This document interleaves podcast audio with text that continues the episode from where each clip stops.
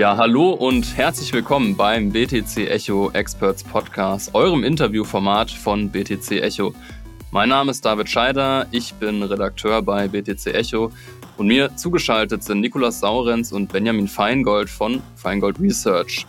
Wir werden gleich noch mehr über Feingold Research erfahren, aber so viel vorweg, Benjamin und Nicolas kennen sich vor allem an den klassischen Kapitalmärkten aus. Daher wird es in der ersten Hälfte dieses Podcasts ausschließlich um traditionelle Aktienmärkte gehen und wie die beiden Marktbeobachter das aktuelle Marktfeld einschätzen. Mich als Kryptojournalist interessiert aber insbesondere auch die Rolle von Bitcoin und Co. am klassischen Markt.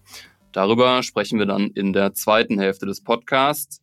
Aber so viel erstmal von meiner Seite. Benjamin, Nicolas, schön, dass es geklappt hat. Darf ich euch bitten, euch einmal vorzustellen? Sagt gerne ein paar Sätze zu Feingold Research. Was macht ihr? Worauf seid ihr spezialisiert?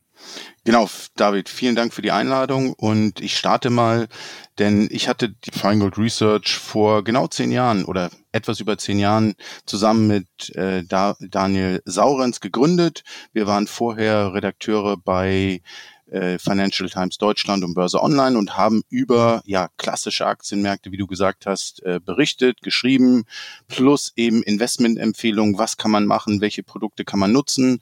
Und in der Tradition haben wir Feingold Research auch gesehen und setzen das mit unserem eigenen Portal fort.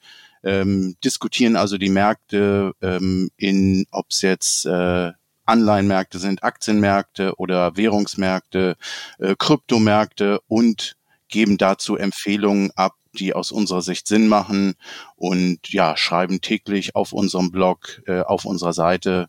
Und Nicolas ist dann ein bisschen später dazu gekommen und auch ein wichtiger Pfeiler unseres Portals. Ja, danke Benjamin für die Blumen auf jeden Fall und vielen Dank, dass ich da sein darf. Wie schon gesagt, ich mache das mittlerweile auch seit 5, 6 Jahren Vollzeit und habe auch so ein bisschen den Schwerpunkt auf unseren Börsendienst, wo wir eben börsentäglich unsere Kunden bzw. unsere Leser betreuen, da auch konkrete Anlagevorschläge geben. Ich habe mal in der Vorbereitung für diesen Podcast geschaut, meine ersten Bitcoins habe ich 2017 gekauft, da gab es ja auch mal so einen kleinen Bullrun, habe mir dann noch mit ICOs ein blaues Auge geholt, das gehört bei Bitcoin wahrscheinlich genauso dazu wie am Aktienmarkt, und wir haben natürlich den Schwerpunkt Aktien, aber wir schauen eben auch auf die Kryptomärkte und umso mehr freue ich mich auf die kommenden 30 Minuten. Ja, das mit dem ICO-Hype ist spannend, weil da sind echt viele eingestiegen. Also da bist du, glaube ich, wirklich nicht der Einzige. Achtung, dieser Podcast stellt keine Anlageberatung dar. Alle Aussagen dienen lediglich der Information und spiegeln die persönlichen Meinungen unserer Redakteurinnen und Redakteure wider. Genau, wie eingangs ja schon so ein bisschen angedeutet, wollen wir erstmal auf den klassischen Markt schauen, also so ein kleines Marktupdate geben.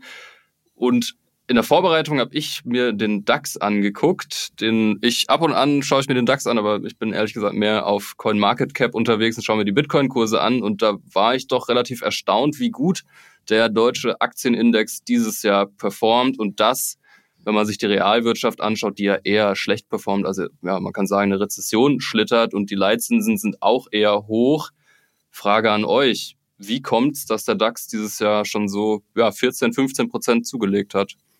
Ja, ein wichtiger Punkt, David, in der Konstellation, wie wir es im ersten Halbjahr hatten. Nicht nur der DAX hat toll performt, auch die US-Börsen beispielsweise und vor allen Dingen die großen Technologietitel. Da gab es ja dann den Hype um die künstliche Intelligenz und ihre Anwendung. Dazu kann ich gleich noch was sagen. Aber die Hoffnung des Gesamtmarktes tatsächlich im ersten Halbjahr war ja, dass wir vielleicht in eine Rezession schlittern, die aber nicht so ausgiebig sein wird, und dass dann die Notenbanken entsprechend ihre Zinspolitik anpassen, also die starken Zinserhöhungen des Vorjahres dann so langsam in diesem Jahr auslaufen und sogar, das war erwartet worden, ist jetzt ein bisschen zurückgekommen, die Erwartung, dass wir sogar im zweiten Halbjahr Zinssenkungen sehen in den USA und möglicherweise auch in Europa, vielleicht einen Tick später, weil man vom Wirtschaftszyklus etwas hinter den USA hinterherhinkt. Diese Erwartung hat eben die Märkte unterstützt. Wer so ein bisschen länger zurückschaut, um mal das ganz große Bild zu zeichnen, eigentlich seit der Finanzkrise 2008 war ja die lockere Geldpolitik mit Zinssenkung in der Hauptsache. Natürlich gab es auch Phasen, wo die Zinsen gestiegen sind, aber überwiegend war ja die Notenbankpolitik sehr börsenfreundlich mit Zinssenkung oder Zinsberuhigungen oder sogar auch eben mit Anleihekäufen, die dafür gesorgt haben, dass die Zinsen auf ein Rekordtief vor der Corona-Krise gefallen sind. Also insofern gab es da von den Notenbanken eine große Unterstützung. Und immer wenn die Notenbanken, und es gibt ja dieses Sprichwort Don't fight the Fed, also nicht die Notenbanken bekämpfen, sondern eher sich auf die andere Seite stellen, also sprich mit den Notenbanken am Markt agieren, hat man auch gesehen, dass wir eben diesen starken Bullrun gesehen haben seit der Finanzkrise und der wurde, zumindest die Rahmenbedingungen wurden von den Notenbanken geschaffen und am Ende haben dann auch die Unternehmen davon profitiert, von den niedrigen Refinanzierungskosten und das wiederum in Gewinne und steigende Umsätze hat sich das dann ausgewirkt und das wurde von den Anlegern honoriert. Also das mal so zum groben Setup und das haben wir eben im ersten Halbjahr 2023 so ein bisschen gesehen. Zuletzt hat sich das Bild etwas gewandelt. Wir haben eher konsolidiert, weil eben die Zinsfantasie so ein bisschen aus dem Markt gewichen ist, aufgrund der anhaltend hohen Inflation und die Notenbanken versichert haben, sie wollen die Inflation bekämpfen, wieder auf ein erträgliches Maß, sprich das Inflationsziel von 2% erreichen. Und das ist natürlich kein gutes Zeichen für die Börsen. Man erwartet eher oder man hofft auf eine unterstützende Notenbank, die dann auch positiv für den Aktienmarkt ist. Und wenn ich da gerne mal anschließen darf, wir schauen bei Feingold Research auch sehr stark auf die Sentiments. Also was ist damit gemeint? Die Stimmung am Markt, das spielt ja bei euch sicher auch eine Rolle für die Kryptomärkte. Und man kann sagen, wir waren 2022 eben wirklich eigentlich auf Katastrophe gepreist. Also die Märkte haben alles gespielt, was man so spielen kann. Wir hatten natürlich den Krieg in der Ukraine. Wir hatten das Inflationsszenario, was sich ja wirklich als sehr, sehr, sehr hartnäckig erwiesen hat. Wir hatten Notenbanken, die richtig zugepackt haben. Wir hatten die Sorge vor einer Rezession 2023. Und das hat sich eben auch massiv in die Stimmung am Markt sozusagen niedergebrannt. Und das war verdammt hartnäckig. Und diese Sentiment-Indikatoren waren jetzt bis weit rein in das Jahr 2023 im tiefroten Bereich. Also obwohl die Aktienmärkte angezogen sind, sind vor allem eben Selbstentscheider. Man unterscheidet so ein bisschen in der Anlageklasse Richtung systematischer Investoren, die eher auf Algorithmen basieren und diskretionäre Investoren, die selbstentscheidend sind. Und gerade diese Selbstentscheider, beispielsweise Fondsmanager in den USA, die waren überhaupt nicht investiert, die waren nicht dabei. Denen ist die Rallye Januar, Februar, März weggelaufen und die mussten dann eben noch in den Markt einsteigen. Und das ist eben auch eine Begründung für die jüngste Stärke, eben, dass wir in den USA vor allem nochmal an der Nasdaq, im S&P 500 so einen richtigen Bullrun hatten und viele Aktien nochmal so richtig durch die Decke gegangen sind, eigentlich von schon ziemlich hohen Niveaus, eben Beispiel Nvidia, Beispiel Tesla, um da mal zwei Aktien zu nennen. Das heißt, die weitere Entwicklung der Aktienmärkte wird jetzt vor allem von den Zinsen abhängen oder von den Signalen der Notenbank? Oder wie seht ihr das? Ja, wahrscheinlich schon, wobei das Bild da relativ schwierig ist, weil man muss sagen, grundsätzlich natürlich steigende Zinsen schwieriger für die Märkte, aber historisch, die Statistik ist da gar nicht so einheitlich, wie man denken würde, weil ja eben die Fed eigentlich in starke wirtschaftliche Zeiten anhebt. Das war ja immer das normale Szenario, wir haben einen Aufschwung, die Fed hebt an. Jetzt haben wir so ein bisschen gemischtes Bild und es könnte eben sein, dass wenn die Fed die Zinsen senkt, das sogar dann eher bearish wäre, eher schlecht für die Märkte, weil wir natürlich dann in die Rezession gehen. Das heißt, die Fed hebt jetzt so lange an, bis sie bis der Markt kippt, bis das Umfeld kippt. Es gibt immer, man sagt, die Fed hebt an, bis was bricht. Und möglicherweise waren es die Regionalbanken. Man konnte da den großen Crash verhindern. Man hat ja 2, 3 Regionalbanken abgewickelt, auch teilweise mit sehr, sehr hohen Volumina, mit sehr, sehr hohen Umfängen. Das ging eigentlich unbeschadet am Markt vorbei.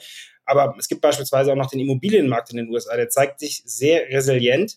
Aber die Zinsen für US-Hypotheken momentan bei rund 7%. Auch da gibt es einen Abschwung. Das heißt, möglicherweise wird die Fed dann die Zinsen senken, gleichzeitig kippt die Wirtschaft. Dann könnten Zinssenkungen sogar kurzfristig bzw. mittelfristig erstmal wieder bearish sein. Und dann 2024 nehmen wir dann einen neuen Anlauf.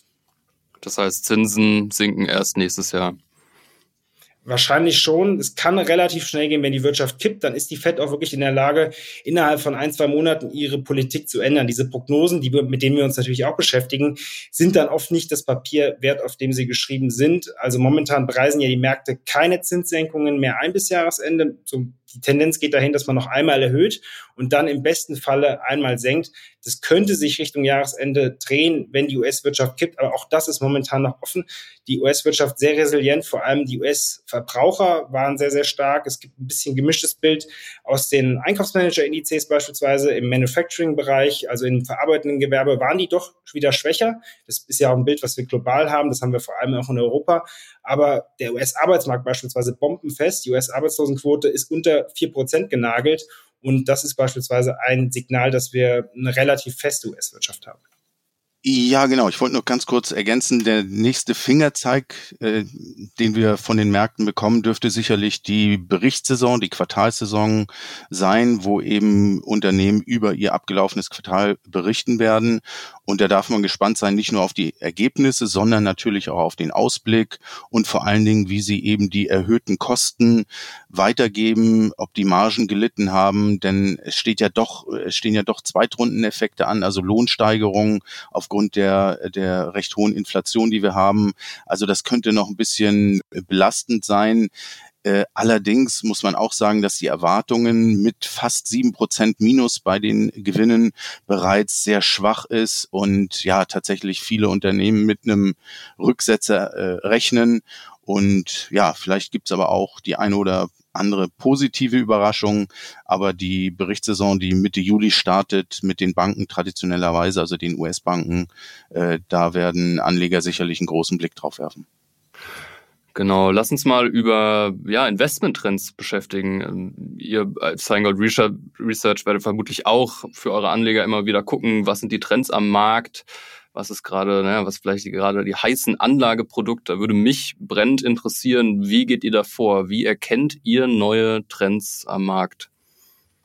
Ja, grundsätzlich ergeben sich die Trends natürlich aus generellen Entwicklungen, aus globalen Entwicklungen, die ja auch gesellschaftlich oder politisch vorgegeben sind. Einer der größten Trends ist natürlich die Energiewende. Kann man ja auch verknüpfen mit der Mobilitätswende, also der komplette Bereich erneuerbare Energien, was ja dann auch hineingeht in den Bereich Elektromobilität. Also das wären ja mal so die zwei größten Gebiete, die man eigentlich ausmachen konnte, bis eben jetzt der KI-Trend kam. Und damit sind wir ja schon beim neuen Thema. Und klar, wir haben natürlich nahezu vollständigen Zugang zu allen Informationen und beschäftigen uns da Tag ein, Tag aus mit, versuchen da auch Trends auszumachen. Fand ich übrigens ganz spannend dieses Mal, kann man vielleicht da mal retrospektiv sich ansehen, wie das KI-Thema in die Welt kam. Wir hatten das ja so zum Jahreswechsel 22/23, hat man sich eben erstmal so richtig in der Breite damit beschäftigt. Man muss ja eigentlich dazu sagen, dass für Firmen, die damit arbeiten, beispielsweise wie Alphabet oder Microsoft, ist das ja kein neues Thema. Die verbauen das seit Jahren in ihren Engines, auch in ihren Suchen, haben das vielleicht noch nicht so verbraucherfreundlich aufgestellt, wie eben ChatGPT das jetzt gemacht hat, dass man da einfach so ziemlich alles eingeben kann und wirklich auch in den meisten Fällen eine halbwegs sinnvolle Antwort bekommt. Damit eben das Thema beim Verbraucher sozusagen und auch an der Börse angekommen und es hat mal wieder voll eingeschlagen. Es gibt auch eine ganz interessante Ansicht der Bank of America, die sammeln immer Blasen, kann man eigentlich sagen, also Bubbles und haben jetzt KI auch aufgenommen. Was man dazu sagen muss, solange eine Blase identifiziert ist, bedeutet das nicht zwangsläufig, dass die Blase endet, sondern oft dauert das dann nochmal eine ganze Zeit lang. Das heißt, diejenigen, die eine Blase identifizieren, die haben häufig recht, aber sie hätten erst eben in 6 bis 12 Monaten recht. Und wenn man dann eben hingeht und eine Aktie beispielsweise wie Nvidia shortet und sich dagegen stellt, kann das verdammt teuer werden. Also, oder um nochmal auf deine Frage zurückzugehen, wir schauen uns da einfach um, gehen auch so ein bisschen mit gesundem Menschenverstand ran und haben dann natürlich auch entsprechende Aktien, die wir abbilden in unseren Portfolios, haben beispielsweise ein Markenwertportfolio, was, wie der Name schon sagt, auf starke Marken abzielt. Und das ist ein sehr vielversprechender Ansatz, wie ich finde. Das sagt auch unsere Performance. Also wir setzen da auf starke Tech-Unternehmen, haben beispielsweise momentan Amazon drin, Microsoft, Alphabet, das klingt vielleicht ein bisschen langweilig, aber es sind eben einfach die starken Performer. Aber wir haben beispielsweise auch aus der 1B-Reihe eine Adobe reingenommen, finde ich eine sehr spannende Aktie, die eben auch vom KI-Trend profitiert, also die ganze Bildverarbeitung, da gibt es auch wahnsinnig tolle Möglichkeiten, wie man mit künstlicher Intelligenz arbeiten kann. Also Adobe, auch eine Aktie, die wir auf jeden Fall auf dem Schirm haben. Man muss aber einfach sagen, die Bewertungen sind schon sportlich, das heißt, wir würden da, wenn man nicht dabei ist, ja, zum Beispiel in Tranchen einsteigen, dass man sagt, man kauft jetzt eine Position, wartet vielleicht noch auf einen Rücksetzer. Es kann verdammt gefährlich sein, jetzt eben mit voller Kraft reinzugehen, weil einfach ein Rücksetzer jederzeit möglich ist. Ja, das Thema KI hattest du ja schon angesprochen. Da würde ich jetzt gerne ein bisschen mehr noch reingehen. Also wenn man jetzt zum Beispiel, man kennt ja OpenAI und ChatGPT und Midjourney, wie sie nicht alle heißen, aber die sind ja alle nicht an der Börse. Du hast jetzt 2 große Unternehmen gesagt, Alphabet, Amazon, die gehen alle schon in KI rein. Sind das auch so die Unternehmen, die ihr Investoren empfehlen würdet, die wirklich spezifisch in dieses AI-Thema investieren wollen? Ja, David, ich schätze, dass, wie du gesagt hast, es gibt eben für die kleineren Firmen, es gibt noch ein paar andere kleinere Firmen, aber die Investition ist hier im Vergleich zu großen, obwohl wir natürlich jetzt hoch bewertet sind und die Aktien auch bereits gut gelaufen sind, dadurch nimmt das Risiko natürlich auch tendenziell zu. Muss man einfach sagen, das sind dann eher Nebenwerte und da bist du in einem einfach viel größeren Chance-Risiko-Verhältnis und musst wie bei Nebenwerten allgemein das auch mit berücksichtigen. Deshalb neigen wir dazu bei Feingold Research, wir sind da gehen eher vorsichtiger vor, tatsächlich die Unternehmen, die Nicolas eben aufgeführt hat, eher dort zu investieren, auch wenn es vielleicht nur ein Teil des Geschäftes dieser großen Unternehmen ist, aber da KI ja so viele Bereiche oder Unternehmenszweige betrifft, kann es eine grundsätzliche Veränderung in diesen Unternehmen bewirken und dann bist du letztendlich bei einem Bereich, der sich so stark auswirkt, dass das letztendlich das ganze Unternehmen davon profitiert und es auf ein ganz neues Level hebt. Deshalb ja auch die Bewertungen von Nvidia zum Beispiel, wo man sagt, ja, die sind schon gut gelaufen und natürlich sollte man sich nicht nur von Bewertungen leiten lassen. Nicolas, wie du ja auch gesagt hast, dass das dann automatisch ein Short ist, wenn man stark gestiegen ist. Nein, würde ich nicht sagen. Und wenn wir uns die Bewertung anschauen, das hilft ja oft auch, um zu zeigen, wie weit ist man denn jetzt von so einem Durchschnitt entfernt? Und bei Nvidia zum Beispiel, einer unserer Favoriten für den KI-Bereich, sind wir im 5-Jahres-Durchschnitt bei einem KGV für die nächsten 12 Monate, also in die Zukunft gerechnet, waren wir bei knapp 40, jetzt sind wir bei etwas über 52. Also ja, wir sind etwas erhöht, aber jetzt noch nicht so, dass man sagt, das ist doppelt so viel oder dreifach so viel, wo man wirklich die roten Warnlampen angehen sieht, sondern wir sind etwas erhöht, genau, dadurch ist Vorsicht angebracht und ein Einstieg in Tranchen, wie Nicolas das beschrieben hat, ist sicherlich eine mögliche Strategie, um hier zu investieren. Aber dieser Bereich, ich glaube, wir können noch gar nicht richtig abschätzen, was hier in Zukunft alles möglich ist. Und deshalb sind solche Investments tatsächlich Trendinvestments, die man kaufen und dann erstmal liegen lassen kann. In der Aktie zumindest. Ja, man muss bei solchen Trendthemen auch schon immer ein bisschen aufpassen. Eine meiner Lieblingsanekdoten zum Bitcoin-Hype 2017, den ich mal angesprochen hatte, war, dass sich damals eine Eistee-Firma in Blockchain-Eistee umbenannt hat. Ich glaube, die waren auch börsennotiert und haben dann irgendwie 500 oder 1000% zugelegt. Und das geht teilweise jetzt auch so in diese Richtung. Also Investoren oder spekulative Anleger agieren da wirklich sehr stumpf und kaufen gerade eben diese Robinhood-Trader in den USA, die wirklich zocken wollen, anders kann man das nicht bezeichnen, und kaufen einfach wirklich alles, was dann was im Namen hat. Und eine Aktie aus diesem Bereich, wo man auch nicht so richtig weiß, was die machen, ist C3 AI und ist eine Aktie, die sehr gut gelaufen ist, auch schon etwas größer ist. Gab es auch mal wieder so eine Shortseller-Attacke. Ist so ein Titel, wo man vielleicht vorsichtig sein muss und wo sich dann erst langfristig zeigen muss, ob diese Vorschusslorbeeren, die Aktie hat sich dieses Jahr verfünffacht, ob die wirklich gerechtfertigt sind.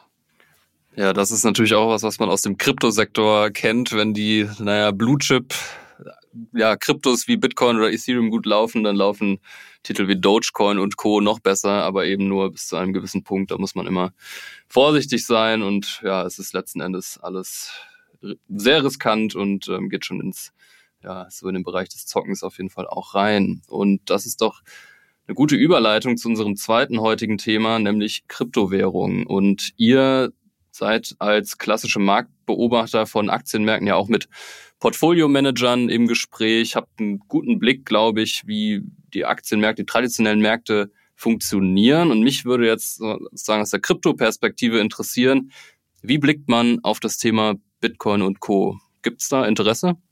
Ja, ich denke, hier muss man tatsächlich so ein bisschen unterscheiden zwischen amerikanischen Häusern und europäischen Häusern. Und tatsächlich, David, haben wir gerade in letzter Zeit, klar, mit den entsprechenden Entwicklungen am Kryptomarkt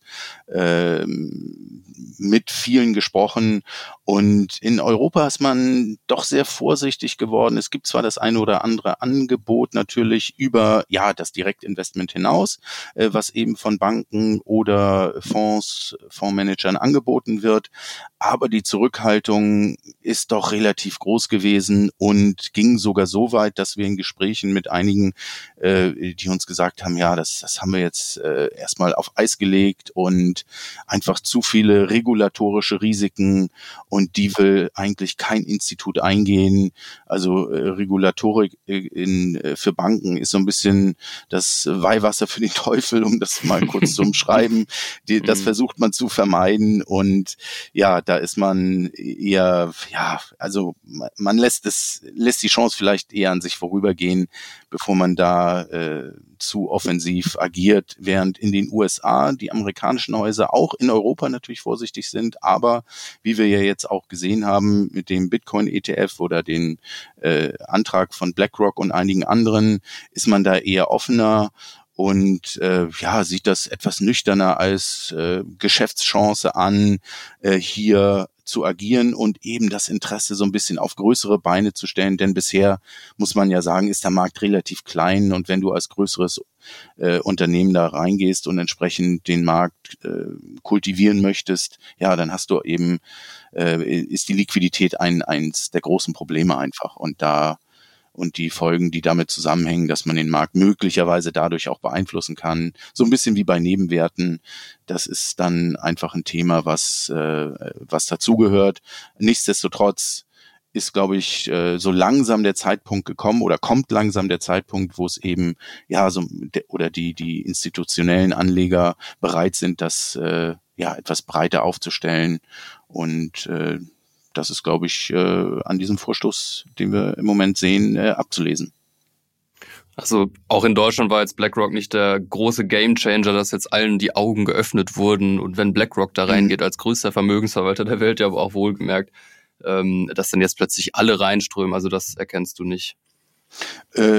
Tatsächlich erstmal noch nicht, genau. Ich glaube, man lässt so ein bisschen, ich will nicht sagen, anderen lässt andere die Arbeit machen, aber man ist einfach vorsichtig, vor allen Dingen Regulatorik, das hört man eigentlich, egal mit wem man spricht, ist ein ganz großes Thema da gibt's einfach auch in der Vergangenheit ein bisschen viele gebrannte Kinder mit den Pleiten der Börsen, der Kryptobörsen, die es da in der Vergangenheit gegeben hat. Und bevor solche Themen nicht gelöst sind und im Moment arbeitet ja die SEC zusammen eben mit BlackRock und anderen an dem Thema Verwahrung, das ist ja ein ganz, ganz großes Thema, was im Moment in den USA diskutiert wird. Und erst wenn solche Themen, Regulatorik, Verwahrung etc. gelöst sind, dann glaube ich, kann der Markt prosperieren. Nichtsdestotrotz haben wir zuletzt eben auch tatsächlich große Inflows gesehen, die größten tatsächlich seit ungefähr einem Jahr. Also ich will nicht sagen, dass das viele kalt lässt, denn nicht ohne Grund hätte man diese Inflows zuletzt nicht gesehen. Ich glaube, ein Problem auf dieser institutionellen Seite ist auch die Prozyklik und die Zeit, die es braucht, um neue Prozesse zu etablieren. Und das hat sich in der Vergangenheit, glaube ich, immer ein bisschen als unglücklich herausgestellt. Also dann eben, wenn Bitcoin in aller Munde ist und wenn die Performance schon realisiert wurde, wenn wir schon x 100% hingelegt haben, dann springt man eben drauf. Und das gilt sowohl für Privatanleger, aber das gilt auch tatsächlich für Banken. Also da gibt es ja wirklich sehr namhafte Vorbilder. Ich weiß nicht, wer da alles im letzten großen Bullenmarkt dann wirklich am Ende noch mit einem Trading Desk kam, gesagt hat, hier, wir eröffnen da jetzt ein Office und setzen da 20, 30 Leute drauf an. Könnte dieses Mal wieder so laufen, aber genau, das Thema ETF, das ist schon sehr, sehr spannend. Ja, vor allem, weil das genau diese Regulatorik, die ihr ja auch angesprochen habt, so ein bisschen Ja, betrifft. Also ein ETF ist ein sehr reguliertes Finanzprodukt. Also ich glaube, er ist jetzt noch nicht genehmigt, man muss da abwarten. Die SEC hat auch ein bisschen Zeit, bis sie den entweder ablehnt oder genehmigt. BlackRock hat jetzt einen ziemlich guten Track-Record. Ich glaube, 575:1 genehmigter ETFs. Also ich glaube, die Chance, dass es jetzt tatsächlich mal klappt mit einem Bitcoin-ETF, ist im Fall von BlackRock schon eher größer. Und dann ja, bin ich persönlich auch gespannt, ob das dann reguliert genug ist für institutionelle Anleger. Genau.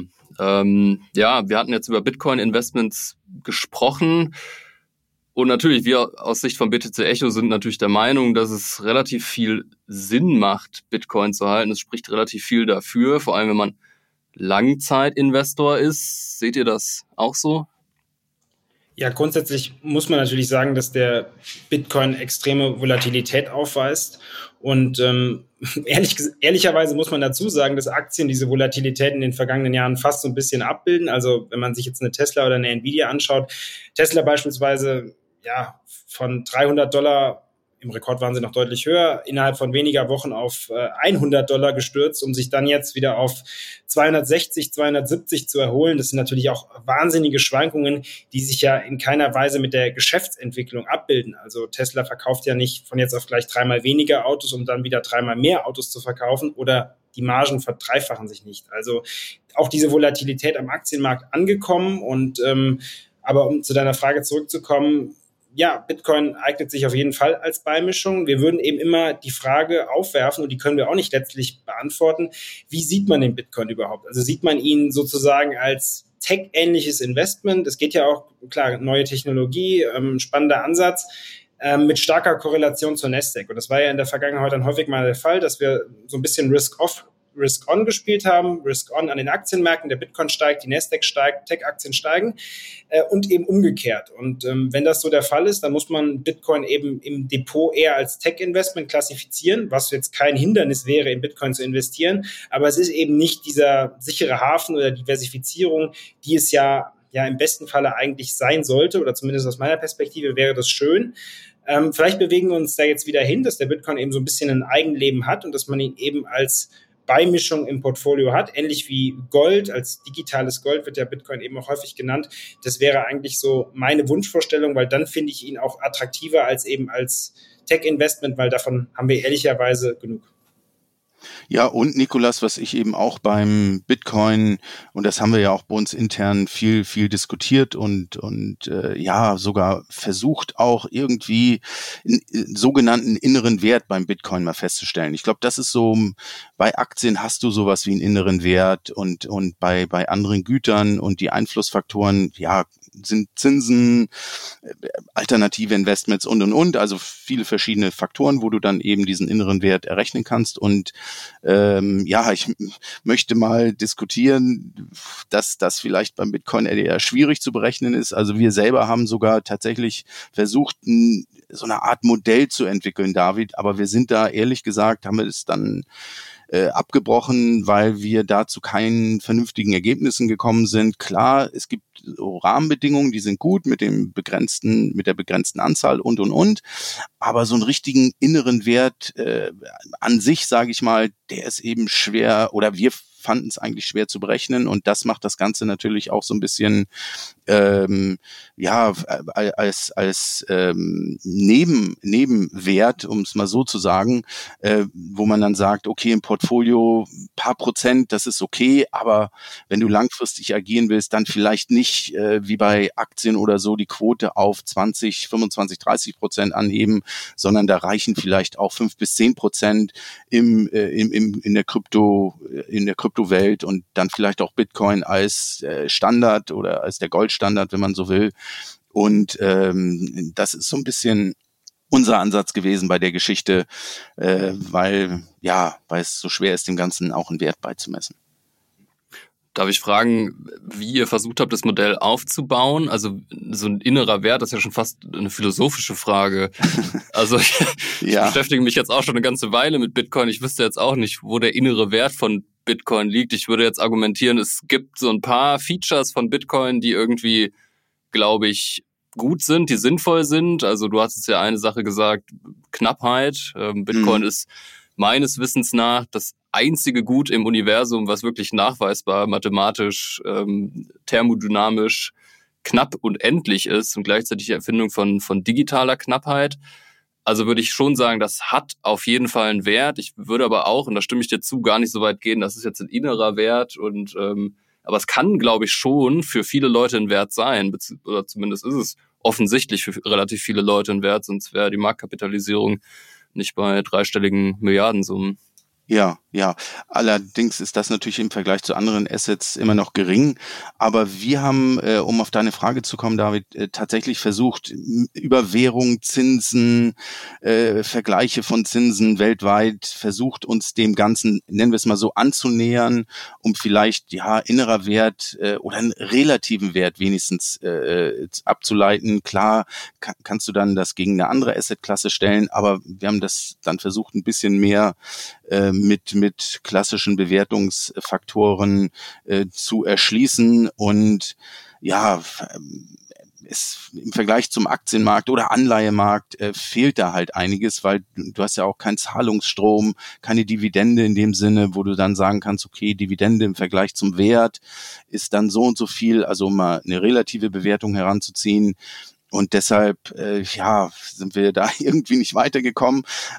Ich glaube, es war ein ganz guter Ansatz, um so eine relative Bewertung wenigstens zu bekommen. Aber dass man irgendwie sagt, der Bitcoin hat einen inneren Wert von 20.000 und der verändert sich dann nach den und den Größen und und jetzt bist du bei 30 und dann ist er überbewertet oder so. Das haben wir nicht so richtig, also diese Ableitung konnten wir nicht so richtig machen und deshalb fanden wir die Bewertung recht schwierig, aber nichtsdestotrotz macht es Sinn, auch sowas wie Bitcoin mit einem gewissen Prozentsatz im Depot zu haben. Ja, ist interessant. Also ich sehe das ähnlich, so die klassischen Bewertungsmodelle wie Kurs-Gewinn-Verhältnis und so, die funktionieren einfach bei Bitcoin nicht. Man investiert da immer so ein bisschen ins Blaue und klar kann man sich da an den Halving-Zyklen alle 4 Jahre orientieren und kann auch, glaube ich, in einer gewissen Konfidenz sagen, wahrscheinlich nach dem Halving wird es nach oben gehen. Vielleicht aber auch nicht, wer weiß, dann wäre es irgendwie ein Bruch, aber auf jeden Fall, so die Bewertung von Bitcoin ist schwierig und lässt sich eigentlich fast nur so an vergangenen Kursen ableiten. Vielleicht, wenn man sich so Metriken wie, wie viele Adressen gibt's, wie viele Menschen sind in Bitcoin, gehen immer mehr Leute rein, da sieht man, werden schon eher mehr als weniger, kann man schon positiv sein, aber auf jeden Fall ist ein Buch mit 7 Siegeln, sehe ich ähnlich. Ja, und wie du sagst, Halving fanden wir auch einen guten Einstiegspunkt, haben wir auch bei uns des Öfteren auf der Seite diskutiert, war ja, wo wir dabei, ich glaube 16, 17, 15.000 waren oder so, das war ja auch wieder mal ein gutes Signal, aber das gibt's eben nur alle paar Jahre und was ich oder was wir, Nicolas, festgestellt haben ist, dass man sehr schön auch nach Charttechnik vorgehen kann, da ist bei uns Franz Georg der Experte oder der am tiefsten drin ist und da vielleicht auch, weil es ein relativ neues Medium oder Investmentvehikel ist, funktionieren da so einige charttechnischen Muster, die bei vielen Aktien eigentlich gar nicht mehr funktionieren, weil es zu random ist. Aber hier siehst du eben noch tatsächlich so diese klassischen Sachen, die, sagen wir mal, häufig funktionieren. Nicht immer, es gibt keine Regeln am Markt und nichts funktioniert immer. Aber von der Tendenz eben hat man gesehen, dass das klassische Charttechnik hier doch in der einen oder anderen Situation gut funktioniert hat. Genau, du hast das aktive Trading ja auch gerade angesprochen. Und da würde mich jetzt interessieren, welche Strategie, wenn man sich entschieden hat, ich finde Bitcoin interessant und ich bin wahrscheinlich auch ein bisschen risikofreudig und will da mit einem gewissen Anteil vom Portfolio, der höher oder geringer sein kann natürlich, will ich da jetzt reingehen und welche Strategie sollte ich da verfolgen? Sollte ich da eher aktiv traden? Sollte ich langfristig beispielsweise im Sparplan orientiert sein?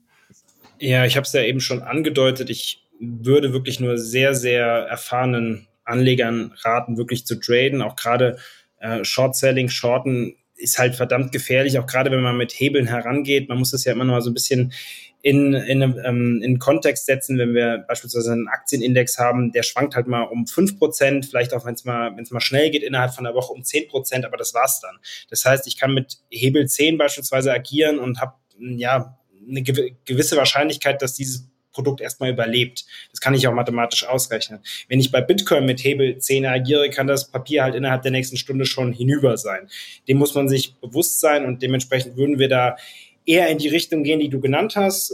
Ob es jetzt ein Sparplan sein muss oder ob man da händisch nachkauft, das ist ja jedem selbst überlassen, aber ich würde eben tendenziell die Dips kaufen und ich würde eben auch zu so einer gewissen Antizyklik raten. Also ich finde das wirklich schade, dass wir in Deutschland eigentlich genau das Gegenteil perfektioniert haben, nämlich Bürozyklik.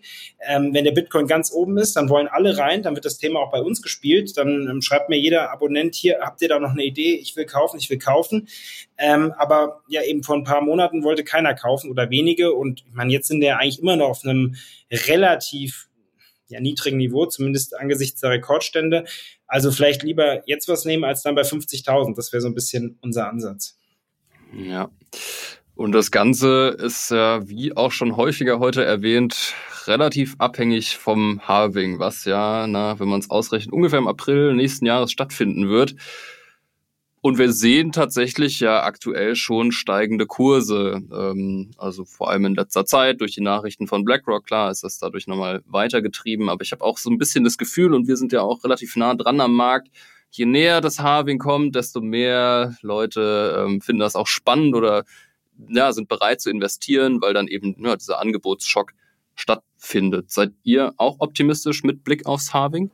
Ja, grundsätzlich schon, wir haben uns das auch angesehen, wie Benjamin schon geschrieben hat, aber ich habe so ein bisschen ein Problem mit dem Thema, also grundsätzlich sehe ich es auch als bullish an, aber ich sehe es mittlerweile fast so ein bisschen als self-fulfilling prophecy, also wenn eben alle wissen, etwas tritt ein und es passiert, dann kann ich es auch jetzt schon antizipieren, also wenn mir jemand eben sagt, im April 2024 oder welcher Monat auch immer, steigt der Bitcoin, dann kaufe ich eben jetzt, das heißt, alle kaufen jetzt, das sind dann eben auch so Effekte, die sind an allen Märkten ähnlich. Die sind beispielsweise am Aktienmarkt, konnte man das 2022 so sehen. Alles war negativ, dann verkauft eben auch niemand mehr, weil irgendwann haben alle verkauft. Es war dann viele Monate so, es hat dann auch keiner mehr gekauft. Also die Kurse sind auch nicht gestiegen, aber sie sind auf jeden Fall auch nicht mehr gefallen. Und klar, das Thema Halving ist ein bisschen ein anderes, ist ja auch ein, wie du schon gesagt hast, ein tatsächlicher Vorgang, der da passiert. Also es ist grundsätzlich bullish, aber ich würde schon annehmen, dass diese Kursexplosion vorher schon antizipiert wird. Und da passt ja das Thema Bitcoin-ETF auch gut zu. Wir haben das eben relativ knapp abgebunden und ich weiß nicht, ob du darauf nochmal eingehen möchtest, aber Gerne. Ich finde das wahnsinnig spannend, weil wir haben, und das knüpft ja auch so ein bisschen an das Thema Vermögensverwaltung oder generell, wie traditionelle Investoren da rangehen. Wir haben eben die Möglichkeit, den Bitcoin eben so ein bisschen, ein festeres Regelwerk zu geben und das ist auch gerade für traditionelle Anleger wichtig. Ich meine, wenn man eben aus diesem Anlagebereich kommt, viele sind ja früher noch, wo es noch keine Online-Depots gab. Ich bin jetzt auch erst 30 Jahre alt, also kenne das auch nur online, aber früher ist man ja wirklich noch zum Schalter gegangen, hat gesagt, ich möchte die und die Aktie kaufen.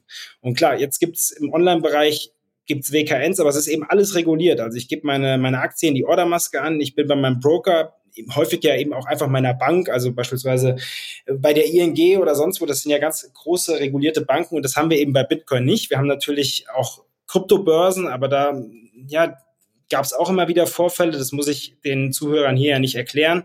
Das heißt, das Thema ist einfach ein bisschen schwieriger. Und wenn wir das schaffen, eben mit so einem großen Namen wie BlackRock das zu etablieren, dann könnte ich mir schon vorstellen, dass das sehr vertrauensstiftend ist und eben auch normale Anleger in Anführungszeichen dazu bringen würde, zu investieren. Ein weiterer Faktor, den ich sehr, sehr spannend finde aus markttechnischer Perspektive, ist, dass der Bitcoin-ETF von BlackRock ja auf den Spot-Market laufen soll, eben also mit tatsächlichen Bitcoins hinterlegt sein soll, wenn ich da richtig informiert bin.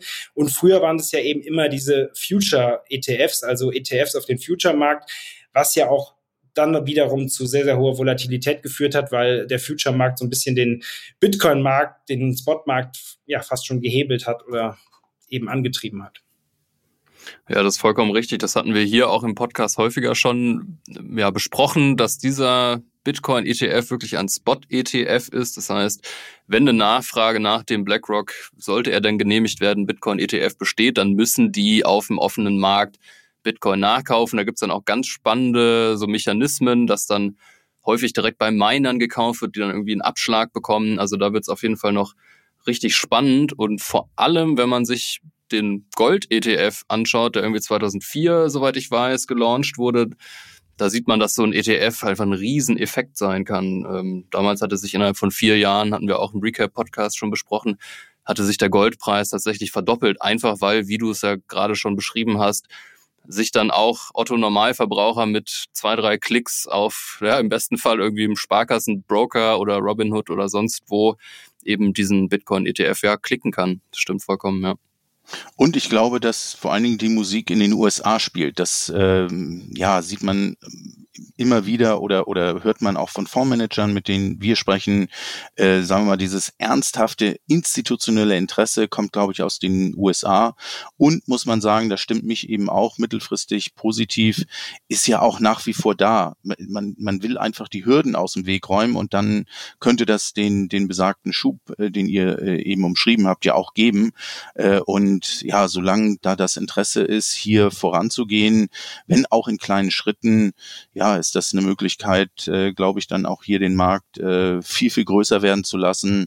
Und je größer der Markt, das zieht dann wiederum Anleger und Anbieter an und könnte, glaube ich, hier den Kryptomarkt auf ein ganz neues Niveau heben.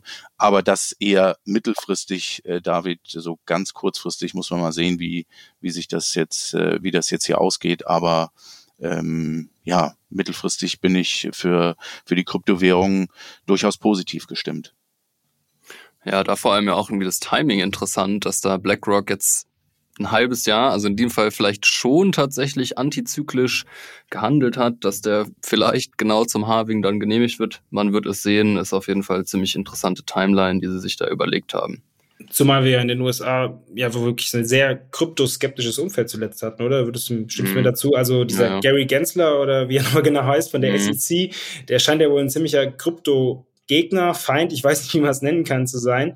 Und deswegen finde ich es wirklich mega spannend, dass es da auch so ein bisschen eine Wende gibt und dass das ja auch so ein bisschen die Bemühungen der USA konterkariert, die wir zuletzt eben hatten. Genau. Ja, lieber Benjamin, lieber Nicolas, vielen Dank für diese super spannenden Insights. Ich habe auf jeden Fall eine Menge gelernt. Und bevor ich es vergesse, vielleicht nochmal an unsere Hörerinnen und Hörer, wo kann man mehr über euch erfahren? Wo findet man euch? Einfach feingoldresearch.de eingeben und dann findet ihr uns. Wir sind auch häufiger in traditionellen Medien vertreten, beispielsweise bei NTV, immer mal wieder in der Schalte vom Börsenparkett und ansonsten, wie schon gesagt, unser Börsendienst schicken wir börsentäglich Informationen raus, Trades, Ideen, Anlageideen, auch Musterportfolios, also alles, was der Aktienmarkt da so hergibt. Wunderbar. Und von euch, liebe Zuhörerinnen und Zuhörer, verabschiede ich mich natürlich auch sehr herzlich. Vielen Dank fürs Zuhören. Wenn ihr mögt, abonniert doch diesen Podcast, dann verpasst ihr keine Folge mehr. Und bei Apple Podcast könnt ihr uns auch eine Bewertung von bis zu 5 Sternen geben. Macht das doch mal. Nächste Woche übernimmt, wie gewohnt, wieder Sven Wagenknecht aus diesem Kanal. Und ich sage tschö und bis zum nächsten Mal.